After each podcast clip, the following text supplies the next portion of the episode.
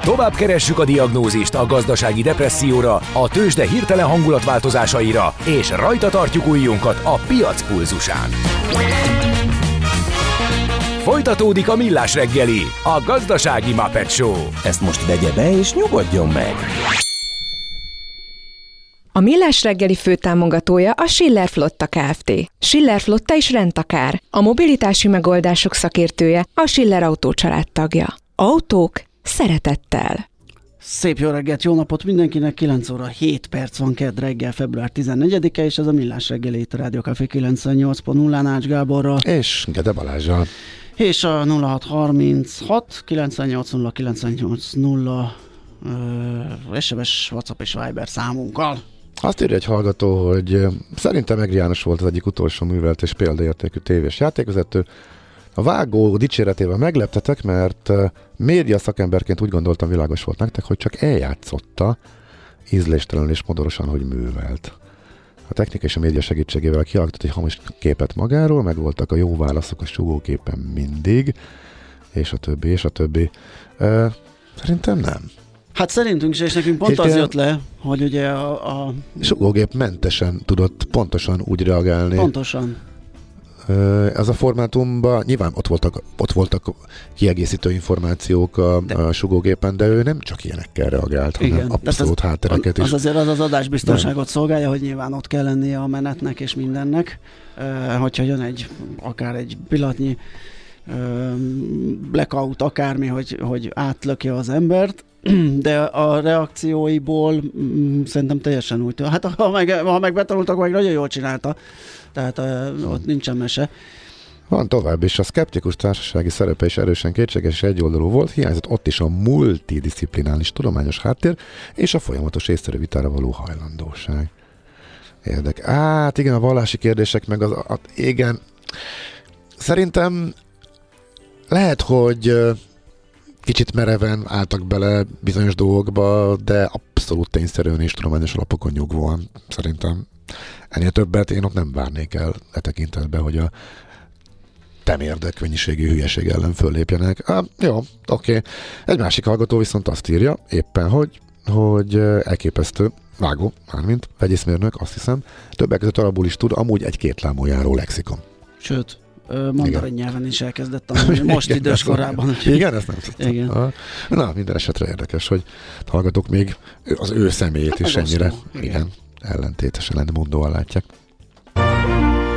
A történelem ismétli önmagát, mi pedig a történelmet. Érdekességek, évfordulók, események. Azt hiszed, külön vagy, mint dédapáid? Majd kiderül. Mesél a múlt. A Millás reggeli történelmi rovata. Most a Norman Mailer megítélése talán egyértelműbb, nem tudom, de majd mindjárt eligazít minket Katona Csaba történész, aki itt van velünk a telefonunk túlsó végén, illetve a vonal túlsó végén. Szia, jó reggelt! Szervusztok, jó reggelt kívánok, és hát nem lesz egyértelmű szerintem. Nem lesz egyértelmű. Nos, hát Mert akkor, hogy igen. Összetett és bonyolult dologról beszélünk, maradjunk annyiban. Uh-huh. Mit tudunk róla? Kiváló író volt, ugye? Tehát azt hiszem ezzel nehéz volna vitatkozni. Most kiváló újságíró.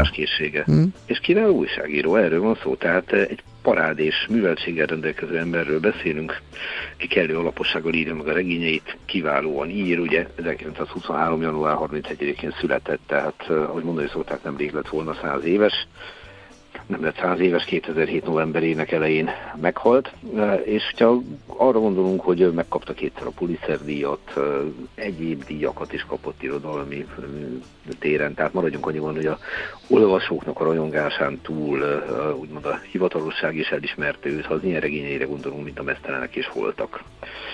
Ami az egyik, fogalmazunk úgy, hogy a saját háborús élményeinek alapján született máig rendkívül olvasott a háború embertelenségét megjelenítő regény, akkor azt gondolom, hogy ez több mint dicséretes, de ha megnézzük az életét, azért látni fogjuk, itt nagyon-nagyon problémás dolgokkal fogunk találkozni. Mm. Mert jó, hosszú élet adott neki, ezt láthatjuk. Na most, hogyha az emlékezetem nem csak akkor hatszor nősült, ami azért mutatja, hogy a magánéletben talán annyira nem volt sikeres, és ezt nyilván nem lehet annyival elintézni, hogy csupa nehéz természetű nőt fogott ki, hanem hát jó esélye Nehéz, igen, egy hat házasság után ezt mondani, hogy mindig a nők voltak a hibások. Igen, ez konkrétan nagyon nehéz volna megítélni, és hát akkor azt se felejtsük el, hogy konkrétan a vállásai, mert hogy azért volt neki jó néhány, azok, azok finoman fogom, az árnyáka, árnyalják a róla alkotott képet, hát például az egyik feleségét, bizonyos Adél Morales-t, akit egyébként úgy vett el, hogy az előző feleségét megcsalta vele. Nos, ő például 1960-ban Mélő egy partin kétszer megszúrta késsel, na most ráadásul egyszer hátulról. És ezt konkrétan hát gyilkossági kísérletnek hívják, uh-huh. akárhogy hozzuk. Összevesztek valamin. Mélőr később... Ennek mi lett, a, mi lett a következménye? Ez több mint érdekes dolog. A, a, a hölgy kórházba került, életben maradt, nem emelt vádat, arra hivatkozó, hogy a közös gyerekeiket szeretné megóvni a problémától. Mélőr azt nyilatkozta, hogy igazából ő úgy tudta, hogy a felesége rákos, és csak meg akarta kímélni a, a súlyosabb szenvedésektől. Hú, hát ez hihető. Később bűnösnek val, teljesen, teljesen. Később azonban úgy ítélte meg, hogy valójában igazából ő bűnös volt, mert hát mégiscsak bántalmazásra került föl, és végül is kapott három évet felfüggesztve. A további következménye pedig egy vállás lett, illetve Adél Morales írt aztán egy memoárt a házasságukról. Most, hogyha ezt a egészet megnézzük, akkor azt láthatjuk, hogy alig ha lehet azzal vitatkozni, hogy rendkívül nehéz természetű emberről beszélünk, és akkor még finoman írtam körbe Norman Miller személyiségét. Igen, és hát ez elég kevés helyen a világon lehet megúszni, felfüggesztettel egy ilyet például, és furcsa, igen. Ez konkrétan, ugye itt, itt nagyon fontos dolog, ugye, hogy nem tett feljelentést. Aztán, hmm. ami ugye még nagyon-nagyon, hát mondjuk, hogy ellenmondásossá teszi Millernek a megítélését, az például a és legismertebb regény, az ugye a Hóhérdala uh-huh. ami rendkívül sikert aratott többszörösen. Filmes készült egyébként ebből, zseniális színésszel a főszerepbe Toby Lee Jones, akit uh-huh. egész egyszer még nem láttam gyenge szerepbe. Tehát ha emlékszünk a Steven Seagal féle rendkívül gyenge úszóerődre, én azt gondolom, hogy a két értekelhető jelenete van. Az egyik, amikor Erika ellennyel kibújik a tortából. Jaj, felejthetetlen, igen. Igen, valóban. A, a másik pedig hát a Tommy Lee Jones által alakított gonosz, amikor a rock and roll nyomja. Egész egyszer lejátszik mindenkit. Na mindegy, ez most csak egy emellékes dolog, csak hát ahol az emléket tartom, hogy képtelen elfeledkezni ezekről. Mert ezzel Istenem most Steven Stigál. Na, szóval vissza uh, Norma Millerhez komolyodjunk. Uh, ugye ezt a könyvét ő egy uh, Gary Gilmore nevű gyilkosnak a egyébként kivégzett, tehát 1977-ben kivégzett gyilkosnak a élettörténetét írta meg igazából, illetve Tommy Lee Jones arra jutott eszembe, hogy ő alakította a filmbe. Gilmort. És ugye ez már az erőszakhoz való viszonyát, hogy hogyan írt erről, ez elég erős teljesen előtérve helyezte, de sajnos történt ennél, hát mondjuk úgy, hogy egyértelmű, megítélési dolog is, mint hogy egy gyilkos szemszögéből ábrázol valamit, és ezzel akár szimpátiát is kelt iránta. Volt egy Jack Henry Abbott nevű fickó, aki börtönbe került, tehát nagyjából a szokásos történetet képzeljük egy 1944-ben született emberről van szó, aki, akit hamisításért, emberölésért, bankrablásért bezárnak, kiszabadul a börtönből és ír egy regényt. És ez a regény sikeres. Tehát kvázi író, kollega. Na most az a helyzet, hogy őt amikor börtönbe zárják, nem először, akkor, akkor Norman Millerhöz fordul egyebek mellett. És azt történik, hogy ezt a Gary Gilmore-ról írt könyvet olvasta, ugye, Ebot, levelet írt Mailernek. És elkezdtek levelezgetni, aminek aztán az lett a vége, hogy Mailer támogatni kezdte a feltételes szabadlábra a helyezését, mondvá, hogy itt mégiscsak egy író kollégáról van szóval hasonlók. Azt hiszem, ha másfél hónap telt el a szabadulása után, amikor újra gyilkolt. És aztán visszakerült a börtönbe, mármint hogy Ebot. És ez volt az a pont, amit ugye még maga, maga Miller is úgy kezelt, hogy hát ezt, ezt, ezt, nagyon, ezt nagyon-nagyon elrontottam, ezt nagyon nem akarok csúra kifejezést használni. Az meg egy másik kérdés, hogy aztán 2002-ben Jack Abbott a börtönbe felakasztotta magát, tehát valószínűleg egy menthetetlen személyiségzavarral küzdő figura volt. És hogyha ezeket így összerakjuk, akkor azt láthatjuk, hogy van egy parádés írói és újságírói teljesítmény, hogy ennél több, mert igazából, ha megnézzük az életrajzait, tehát amiket írkált a, a, a konkrétan Mailer, Picasso-ról, Muhammad Ali-ról, Lee Harvey Oswaldról, Marilyn Monroe-ról, bár ut, a Kennedy-ben élet, meg Marilyn Monroe kapcsán azt utólag érezte, hogy fogalmazunk úgy, hogy újságírói eszközökkel is élt. tehát hogy nem feltétlenül tényszerűen írta meg ezeket, de ha megnézzük a közéleti aktivitását, tehát részt vett például ilyen dolgokban, hogy kitalált, hogy New York legyen önálló állam, nem a város. Tehát, hogy hm. miért ne? El akart indulni politikus, de a New York polgármesteri tisztségért, demokrata párt színeiben, de ha jól emlékszem, ez volt a jelszó, hogy no more bullshit, és hát ez nem igazán vette be az amerikai közvélemény. Hm. Tehát 1969-ben vagyunk. E, na most rajzolt is egyébként, részlet Hollywoodban különféle filmek elkészítésében. De az egészből az jön ki, hogy igazából egy rendkívüli útkereső emberről beszélünk, igazából soha nem találta maga a helyét. Tehát neki voltak problémái a nők megítélésével, a, a fai kérdésekkel. Ezt valaki úgy fogalmazta meg, hogy Millerről az volt a legnagyobb baj, hogy igazából mindenki gyűlölte főképpen a saját magát és hát a rendkívül vitatható megállapításai. Idézek egyet, például 2003 San Francisco iraki invázió idején vagyunk. A fasizmus egy természetesebb állapot, mint a demokrácia. Azt feltenni, hogy mi csak úgy tetszésünk szerint képesek vagyunk demokráciát exportálni bárhova, paradox módon csak még több fasizmust eredményezhet itthon és határainkon túl. A demokráciai megtisztelő állapot olyan országok számára, melyeknek polgárai nem csak készek arra, hogy élvezzék a szabadságot, hanem arra is, hogy a fenntartsák még ha nehéz munkával is. Na most ezek átkozottul erős mondatok, és nyilván minden ilyen mondata vitát váltott ki. Akkor uh, például voltak ilyen tételei, hogy Amerikának az a baj, 1960-as években vagyunk, gondoljunk bele a polgárjogi mozgalmak teljes erővel akkor vannak a csúcson, és akkor azt mondja, hogy az a baj, hogy Amerika elasszonyosodik. Uh, határozott álláspontja, hogy a születésszabályozás az abortusz roppant helytelen és végül aztán a halál előtti egész kevésre még ír egy könyvet, Várkosti a vadonban magyar címen jelent meg, és ebben pedig Adolf Hitler gyermekkorát dolgozza föl, és kiderül, hogy egy Dieter nevű német SS tiszt az már úgy kezdetektől igyekezett figyelni az ifjú Adolfra, és igazából őt ö, nem más küldte oda, mint a, a sátán, a pokolóra, és hogy ő egy ördög, aki azon dolgozik, hogy Hitler ki tudja fejteni a bizonyos tevékenységét, amitől híressé vált. Ez a The Castle in the Forest című írása, az egyik legutolsó. Ezt, ezt egészet összerakjuk, akkor azt láthatjuk, tehát megint csak ismételve magamat, hogy van egy a 20. század problémáira élénk módon és vitatható módon reflektáló, kiemelkedő irodalmi, újságírói tevékenység, és mögötte egy szerintem kívülről megismerhetetlen személyiség, aki egyrészt önpusztító életmódot folytatott, másrészt hát fogalmazunk úgy, hogy a környezetére is mérges hat, mérgező hatást gyakorolt, és ha mindezt figyelembe vesszük, akkor azt gondolom, hogy ennek tükrében különösen, hát mondjuk utána fogalmazunk, hogy bravúros, hogy 84 évet élt meg. Uh-huh. Mert nem szokott megadatni az ilyen hosszú élet a hasonló személyiségeknek a hat házassággal, a kilenc gyerekkel, és ez az egész idézőjel művészes életvitellel, amit ő folytatott. És most milyen az utóélete a mostan megítélése? Tehát most, amikor egyre inkább számítanak, akár utólag is elővéve a korábbi magánéletbeli problémákat túllépve mondjuk a művészi teljesítményen, most milyen az ő megítélése?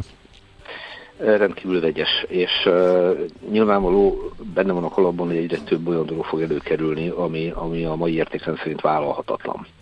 Uh-huh. Úgyhogy jó Isten tudja, hogy őt előbb-utóbb hova fogják elhelyezni, mert az életművét természetesen a, úgymond az irodalmi kánonba. Nyilván azon nehéz vitatkozni, az a sikereivel konkrétan.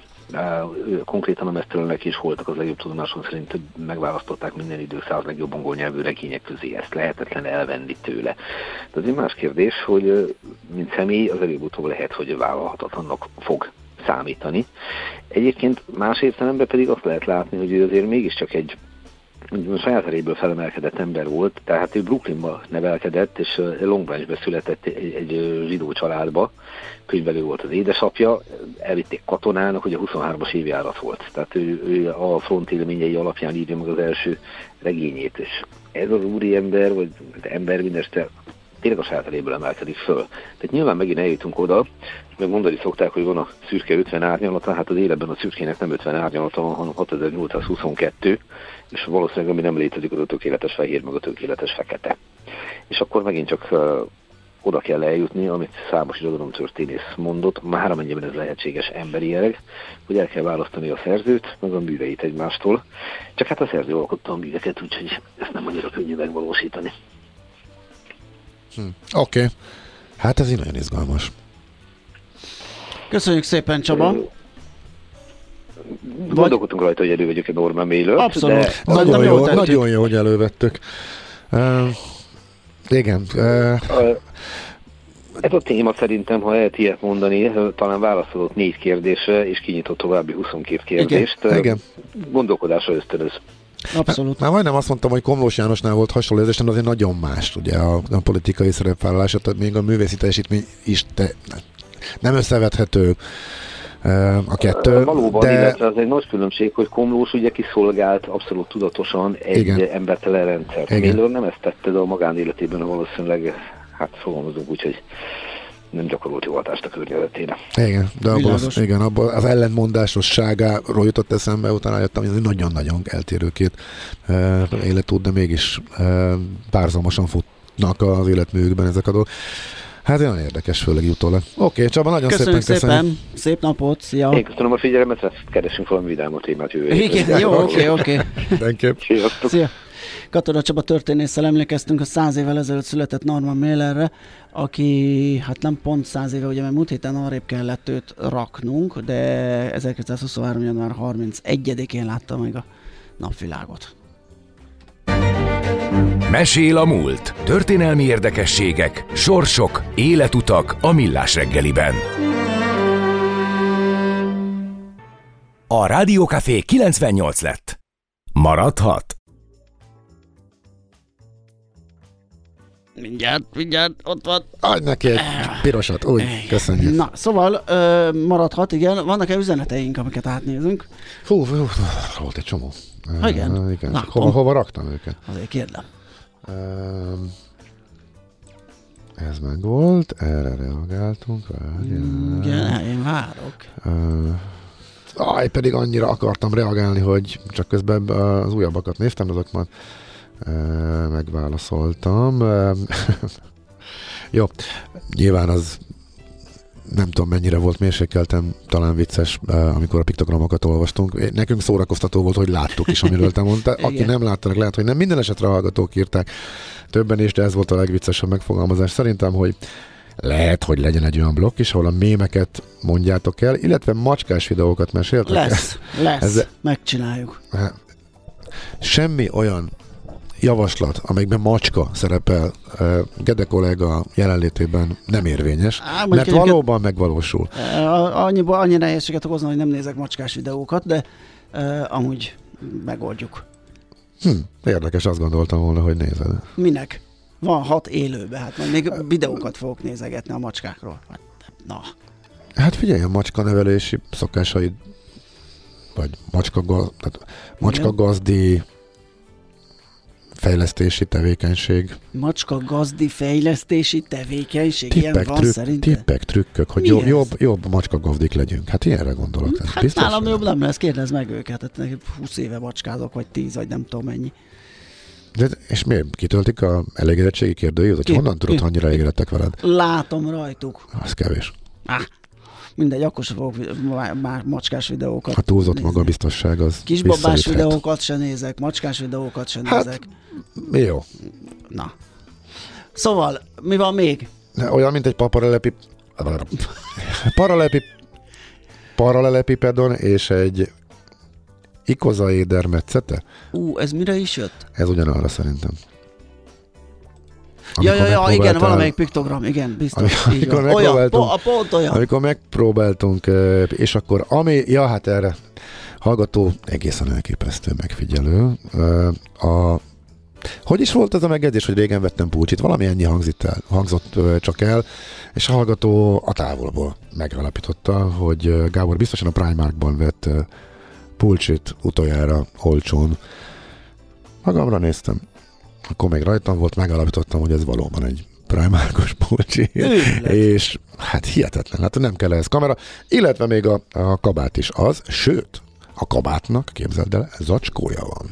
Mi, mi az, hogy zacskója? Hát olyan picire összecsomagolható, hogy amúgy ezért vettem, mert ezt tetszett meg, hogy ja, be lehet gyűrni a tatyóba. Hát elindulok, és felszállok a repülőre, és leszállok valami meleg helyen, akkor nem foglal külön helyet, és ilyen egészen picire összevarázsolható. Nyilván van ilyen máshol is. Gondoltam, hogy ezt majd kb. évente kétszer fölveszem, e, 12 fontot megér, aztán az egyik kedvenc kabátommá vált. Igen.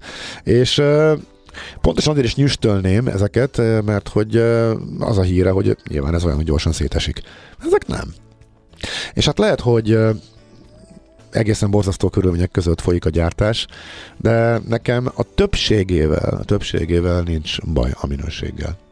Uh-huh. Úgyhogy kíváncsian várom, hogy Magyarországon mennyire lesz majd uh, sikeres, valószínűleg nagyon uh, egyébként. Uh, de ez elég sok országban így volt, tehát mondjuk a egy főre jutó GDP-ben sokkal jobban álló országokban is megvolt a fizetőképes kereslet arra, hogy ez a lánc ezt a modellt ezt sikerre vigye és bővüljön, úgyhogy nagyjából sikere van ez ítélve, inkább az a meglepő, hogy csak most érkezik Magyarországra, és a régióban nagyjából utolsóként. Na, ennyit akkor a Jó. Primárkos visszautalásról is meg. Jött egy ilyen, hogy Macskási Gyula rajzfilmes, és nem a macskákra, meg a macska videókra, hanem ahogy nézem a születési évszámát, 1912. február 4, egy tip arra, hogy a vidámabb tépával foglalj, folytassuk a jövő heti mesél a múltra, ott felvetjük Katona Csabánál. Aha, jó ötlet.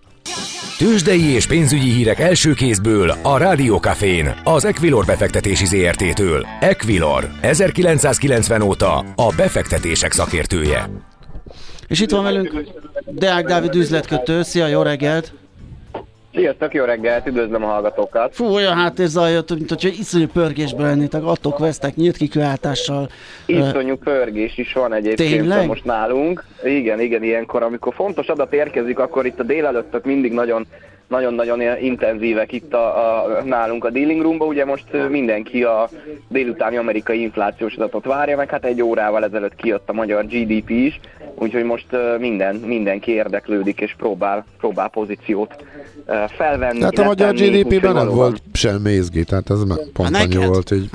Vagy nem, vagy nektek Izgalmas valamit meglepetés jelentett? Hát, Meglepetés nem jelentett, azonban az ügyfelek ezeket az adatokat kifejezetten nagy figyelemmel szokták kísérni, hogy ilyenkor azért mindig sokkal több érdeklődést kapunk, hogy hogyan áll a pozíció, mi történt az adattal, ezt hogyan értelmezzük, ami talán érdekes igazából szerintem nagyon sokat, és nagyon sokszor inkább azt kérdezik, hogy miért volt ez, hogy ennyire le, lerontották ugye az előző negyedéves revízióval a, a, a GDP-t, ugye mínusz 0,4 volt az előző adat, aminek most a felülvizsgálat után mínusz 0,7 lett. Uh, ugye ezt sokan kérdezik, hogy ez... ez Hú, akkor ezt ez, én is ez megkérdezem. Uh, ugye hát itt kérdezik is, hogy, hogy miért térhet el ennyire az előrejelzéstől, ugye ezek negyedév per negyedéves adatok, tehát ugye szezonálisan és naptárhatással igazítva vannak és kiegyensúlyozva, Uh, gyakorlatilag ugye részben ezek a, ez egy ilyen kalkulációs uh, számítási anomália, ami miatt ugye ezeket az adatokat néha kiigazítani kell. Jó, nézzük akkor a konkrétumokat, hogy milyen árfolyamok alakulnak ki, meg egyáltalán hogy teljesít a piac egésze. Jó, a budapesti értéktőzsdén az adat után azért pici plusz láthatunk, 6,1%-os pluszban a Bux Index 46.520 ponton el egy milliárd forintos forgalommal, a fő blue chipeink közül én azt látom, hogy minden emelkedésben van, 8,1%-os pluszban az OTP 11.290 forinton, 8.000 forinton kereskedik a Richtert, 0,3%-os pluszt jelent, és 3,1%-os emelkedésben a MOL nagyon jól teljesít az elmúlt napokban 2830 forinton áll ebben a pillanatban. És mi történik egyébként Európában? Ott nem izgulnak annyira most az adataikért, mert gondolom ne, nem jött máshol is, vagy GDP adat? Így van, így van. Délelőtt nem volt a magyaron kívül Aha. egyébként Európában pontos adat, 2,1%-os pluszban láttam a főbb Európa indexeket, német DAX, Párizsi Kakaron is 2,1%-os pluszban, londoni fuci most 3,1%-os pluszba, az amerikai indexek 1,1%-os mínuszban így korán reggel, úgyhogy ott sem látunk egyelőre nagy izgalmat de én azt gondolom, hogy ugye a délutáni amerikai infláció azért sokkal több mindent megmozgathat a nemzetközi piacon, nyilván ott talán kevésbé érdekes. Ugye év per év alapon 6,2%-os inflációt várnak az Egyesült Államokból, ugye az előző 6,4 volt, úgyhogy ott már valóban szépen csökken az infláció, meglátjuk, hogy ez az adat is tudja bizonyítani, hogy láttuk már az inflációs csúcsot és az alacsony energiaárak begyűrűznek úgymond a gazdaságba, és, és tényleg leszorítják az inflációt, vagy, vagy azért látunk még visszapattanásokat. Uh-huh. Forint piac, mi újság ott? Ugye tegnap már olyan euró árfolyamot láttunk, ami majdnem éves mélypont. Közeledünk amúgy az éves mélypontunkhoz, egy euróért jelen pillanatban 383 forint 20 fillért, egy dollárért pedig 357 forint 5 fillért kell fizetni a bankközi devizapiacon. Mi mondhatni azt, hogy a forint a, a, a kicsit talán rosszabb GDP adat ellenére is ki tud tartani, tudja tartani az erősödő trendet. Meglátjuk amúgy, hogy látunk-e vajon 380 alatti szinteket. Most a következő napokban ez lesz a kérdés. Oké, okay, figyelünk mi is, nagyon köszönjük. Jó munkát és szép, szép napot. napot szia, szia. Um, azt mondja, hogy... Deák Dávid. Deák Dáviddal beszélgettünk, üzletkötővel, beszélgettünk, igen. mondta el a tőzsdei árfolyamokat, meg az európai helyzetet. Tőzsdei és pénzügyi híreket hallottatok a Rádiókafén az Equilor befektetési ZRT-től. Equilor, 1990 óta a befektetések szakértője. Rádiókafé 98. A menőség soha nem megy ki a divatból. Hú, ezért most biztos kapok, mert kapta egy nagy dicséretet a zenére, de viszont le kellett keverni, mert sajnos egy elég hosszú darab.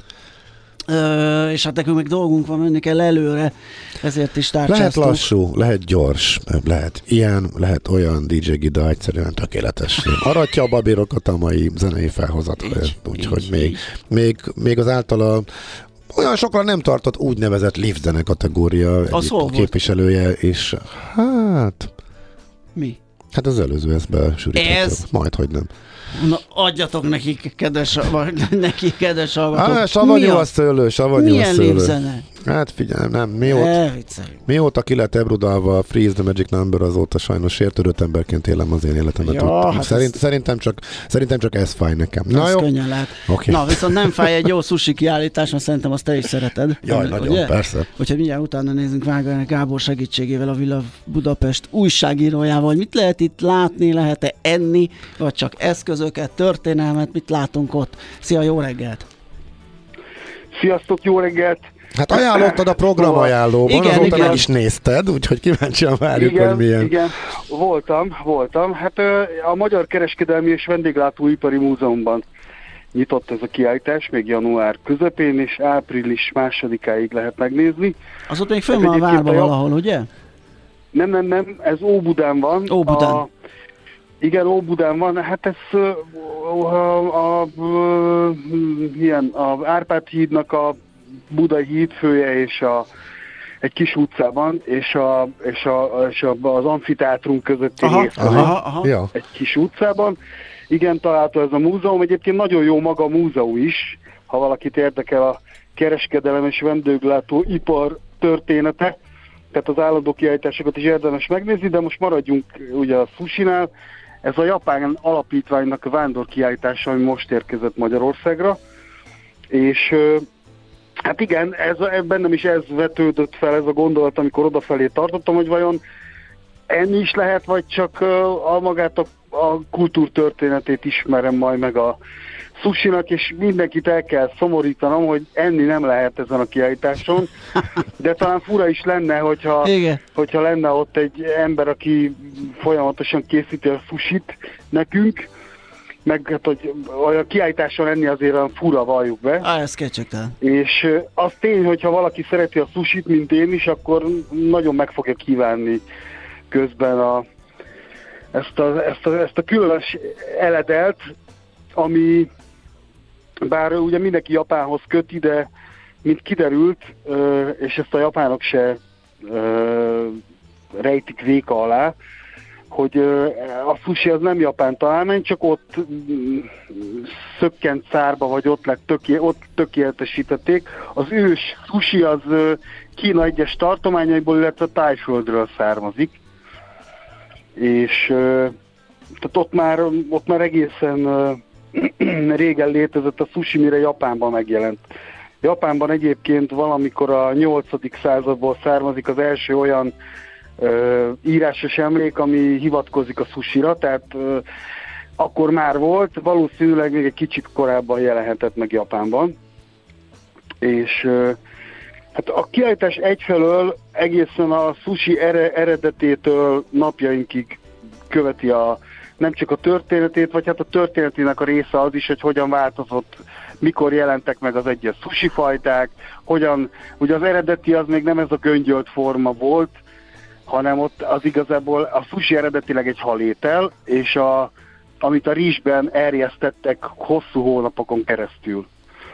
És aztán a rizst azt kidobták, azt megserték, és amikor, és nagyon sokáig a, az uralkodó osztálynak volt az eredele, és amikor ugye ez a sushi már a, a köznép körében is hódítani kezdett, akkor döntöttek amellett már a japánok, hogy, a, hogy akkor megeszik a, a, a rist is, és felgyorsítják a sushi készítés folyamatát, ugyanis ecetet tettek bele, ugye a rizs, a, a rizs azért volt szükség, hogy a, a hal megkapja ezt a savanykás vízét, Aha.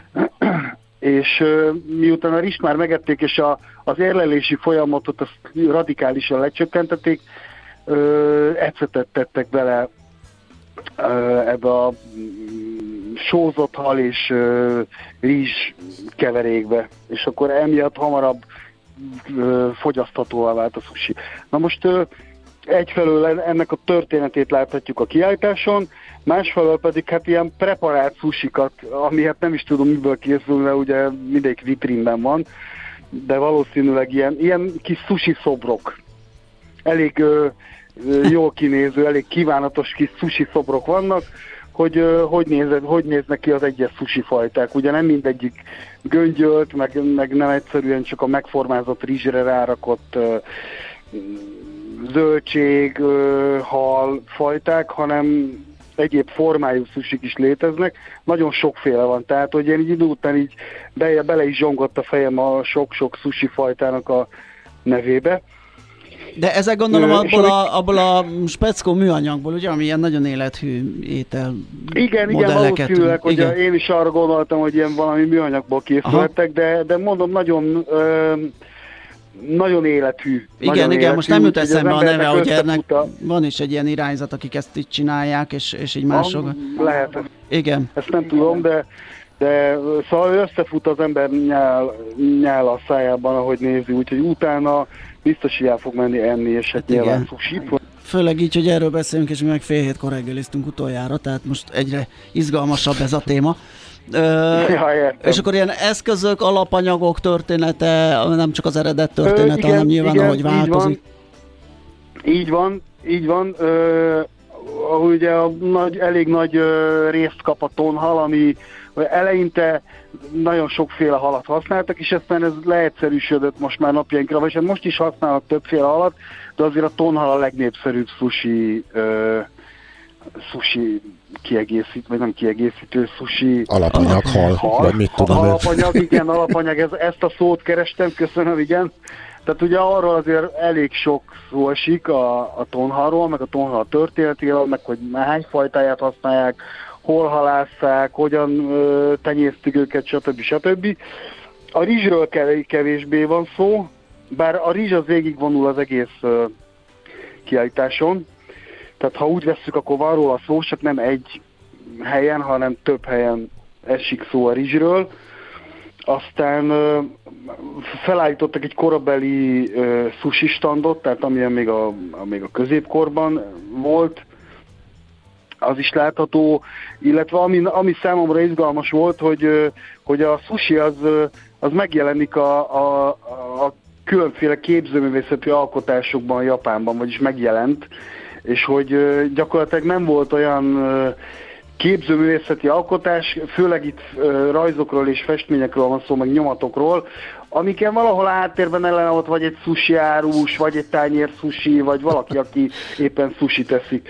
És akkor ebből rengeteg kép van kint a falon, úgyhogy képes bizonyítéka is van, van erre. De van ott például egy tárló, amiben azt nyilván nem tudták megmutatni, de van egy nagyon híres, a Kabuki Színháznak van három híres darabja, és az egyik, az, az, az például konkrétan egy sushi készítő műhelyben játszódik. Természetesen egy tragikus, véres története van a, a darabnak, de az egész a sushi körül forog, és egy sushi erjesztő kádnak van nagyon fontos szerepe a darabba. Azt nem akarom elárulni, hogy Jó. Majd, aki elmegy a kiállításra, az majd elolvassa. Nyilván. Minden esetre. Félek valakiből tonhal lesz, de ezt ne ragozzuk szerintem, igen. Aha. Igen. Oké. Okay. Illetve ami még, még ami izgalmas, hogy kivarakva egy híres japán festő bizonyos Kawabata Gyoku szó 1877-es festménye, ami azért fontos, mert hogy ez az egyetlen egy bizonyíték arra nézve, hogy hogyan nézett ki a sushi ö, mielőtt népszerűvé vált. Ugye ő elment a leghíresebb sushi étterembe, amely egyébként a mai napig létezik, az 1800-as évek elején nyitott meg, és a mai napig létezik, és ott lefestette azt a nyolcféle sushi fajtát, ami ma is meghatározza a sushikat. És az alapján tudják, hogy a kép, az, ha nem is az eredeti kép nem maradt meg, hanem azt kiadták könyvformába, és annak a könyvnek a borítóján ö, ott van ez a hatalmas sushikat teli festmény, és akkor eznek a reprodukciója van kirakva a kiáltáson. Egyébként nagyon érdekes ezzel a étteremmel kapcsolatban ez, ez a, az, a, az az információ, hogy a, az a sógunátus, ahol ez, a, ez az étterem nyitott, annyira népszerűvé vált, és hát ugye, hogy, hogy a, az étterem tulajdonos azt gondolta, hogy akkor ő a prémium kategóriát fussirál rá a későbbiekben, és mivel ez a sogunátus törvényei szerint nem tűrték a fényűzést, hanem a puritán életvitelt támogatták, ezért bezáratták az éttermet, és a börtönbe zárták a sushi étteremnek a tulajdonosát. Oh. Majd olyan nagy volt az ellenállás, hogy pillanatok alatt kiengedték a börtönből, és újra nyithatta az éttermét, ami persze még népszerűbbé vált, mint előtte volt. Szóval ilyen Óriási. izgalmas, érdekes történetek is vannak a sushi nagyon klassz, hát ebből az jön le nekünk, hogy érdemes megnézni és ellátogatni. Igen, szerintem Úgyhogy... igen, mindenképpen, ráadásul gasztró kiállítás, ezért valljuk be nem olyan sok van. Igen, uh, igen, igen. Általában. Lehet még egy gyors kérdésem, csak egy percben nehéz, vagy kettőben megválaszolni. Uh, mert hogy volt még egy ajánlatod, és én is elmondtam a hallgatóknak, hogy egy film, amit nagyon várok, aztán végül nem sikerült megnéznem, a Sziget szellemeit. Eljutottál odáig? Igen, igen, igen, természetesen Na. megnéztem, és hát én egy kicsit vártam vele, meg jobb is, hogy ugye ez még valamikor tavaly került moziba külföldön, és nálunk Hozzánk csak most. most, igen, két hete, aha. Igen, és nagyon jó, mert hogy ugye akik egy csomóan látták filmes újságírók fesztiválokon, tehát gyakorlatilag csak ilyen 10 pontos kritikákat írtak róla. És Ezért vagyok gyanús. kíváncsi, igen. Uh-huh. És igen, és egy, egy darabig nem is néztem meg, bevallom őszintén, tegnap ö, került rá sor, hogy megnéztem. Aha. És én teljesen lenyűgöződtem tőle. Tehát Te is? Aha. Oda Na, meg hát... vissza vagyok tőle. Méghozzá azért, mert egy nagyon-nagyon egyszerű történet, ami tényleg egy, egy, egy rövid mondatba összefoglalható, pár szereplővel gyakorlatilag és tényleg egy banális pitjáner sztori, hogy egy ember nem akar barátkozni egy másikkal, holott előtte legjobb barátok voltak, ebben benne van egy egész élet, és ami borzasztóan elgondolkoztatja az embert, utána kicsit zavarba van, viszont folyamatosan dolgozik bennem is azóta is ez a film, és én mindenkinek ajánlom, hogy nézze meg, mert okay. egyszer gyönyörű tájjal játszódik, elképesztő színészi játék, és tehát bravúros film. Nem kell több, most aztán már tényleg. Igen, igen köszönjük szépen. Szuper, köszönjük. Én is Szép napot neked. Nektek is, nektek is, meg a hallgatóknak is. Sziasztok. És a jövő pénteken Szia. várunk a következő havi programajánlóval. Igen. Szuper. Oké, okay, köszi. Okay, Oké, okay. sziasztok, hello. Wagner Gáborral, a Világ Budapest újságírójával váltottunk pár szót a sushi kiállításról, meg még kaptunk egy... A Sziget Szellemé című filmről, és még kaptunk egy mit?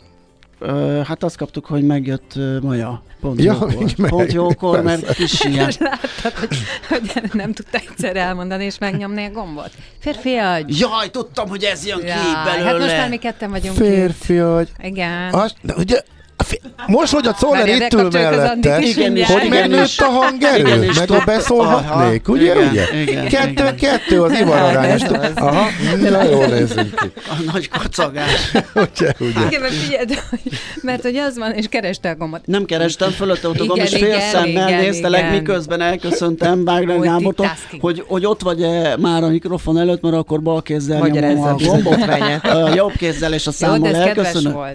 ebből már nem jössz ki, tök mindegy, tehát Balázs, véged, Mindegy, most véged van. nem Hát, Elmentünk. Jó nem is rólam szól, mert két perc van, úgyhogy most Maja jön. Igen, a napembere lesz Károlyi Andrá, a hétszeres magyar bajnok, nyolcszoros magyar kupa győztes kosárlabdázó, és beszélgetünk vele nyilván az élsportolói múltról, annó milyen volt a, a kosárlabdás lét, de beszélgetünk arról is, hogy ő ma mit gondol, mit gondol a sportágról, ugye ő edző is, uh-huh. és helyesen ő most edző, tehát hogy hogy látja a sportágat, és az abban résztvevőket. Aztán most úgy jött ki, hogy, hogy ilyen sportos nap van, mert utána pedig Neszmélyi Emil jön, aki első magyarként mászta meg 2016-ban az Everestet, az oh. északi nehezebb Aha, aha, aha. oldalról, de ő abban is első, hogy mindkét oldalról megmászta már az Everestet, mert hogy teljesítette a hét hegycsúcs Igen. sorozatot is, tudod, amiben Igen, az igen, összes földrész legmagasabb csúcsát meg kell mászni, uh-huh. és most újabb kihívást állított maga elé, ennek a részleteit fogjuk megbeszélni. Ebbe benne van még egy ilyen laza déli és északi sarkköri Laza. séta, I- igen, igen, igen, azt hiszem, igen, erről hallottam. 40-60 nap. Na, szóval, Aha, hogy erről ú, fogunk beszélgetni, és kemény. hogy ezeket miért csinálja többek között. Ez, Na, ez jó, ezt ez akkor egy- meghallgatom. szerintem ez egy kérdés, hogy vagyok a miért. válaszra, igen. De van rá válasza. Jó, hát ennyi fért bele. Köszönjük szépen a kedves hallgatóknak a figyelmet. Szoller Andi jön a friss hírekkel, mielőtt a pont jókor elindulna. És hát azt tudjuk mondani, hogy holnap, most figyelek, holnap biztos lesz igen megint millás reggeli. Fél héttől tízig, hattól fél hétig innen egy ismétlés, és ráadásul én vagyok az egyik megint, aki jön, nem tudom kivel leszek, de szerintem addig is maradjatok itt a csatornán, hallgassátok a rádiókafét, és akkor biztos kiderül, hogy holnap kivel lesz millás reggeli. Nagyon szép napot nektek, sziasztok!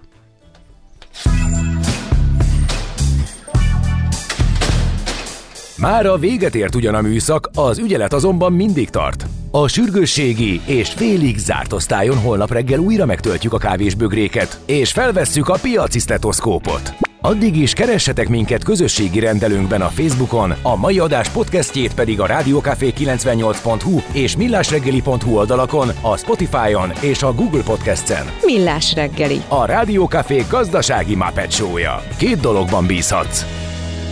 Az egyik mi vagyunk.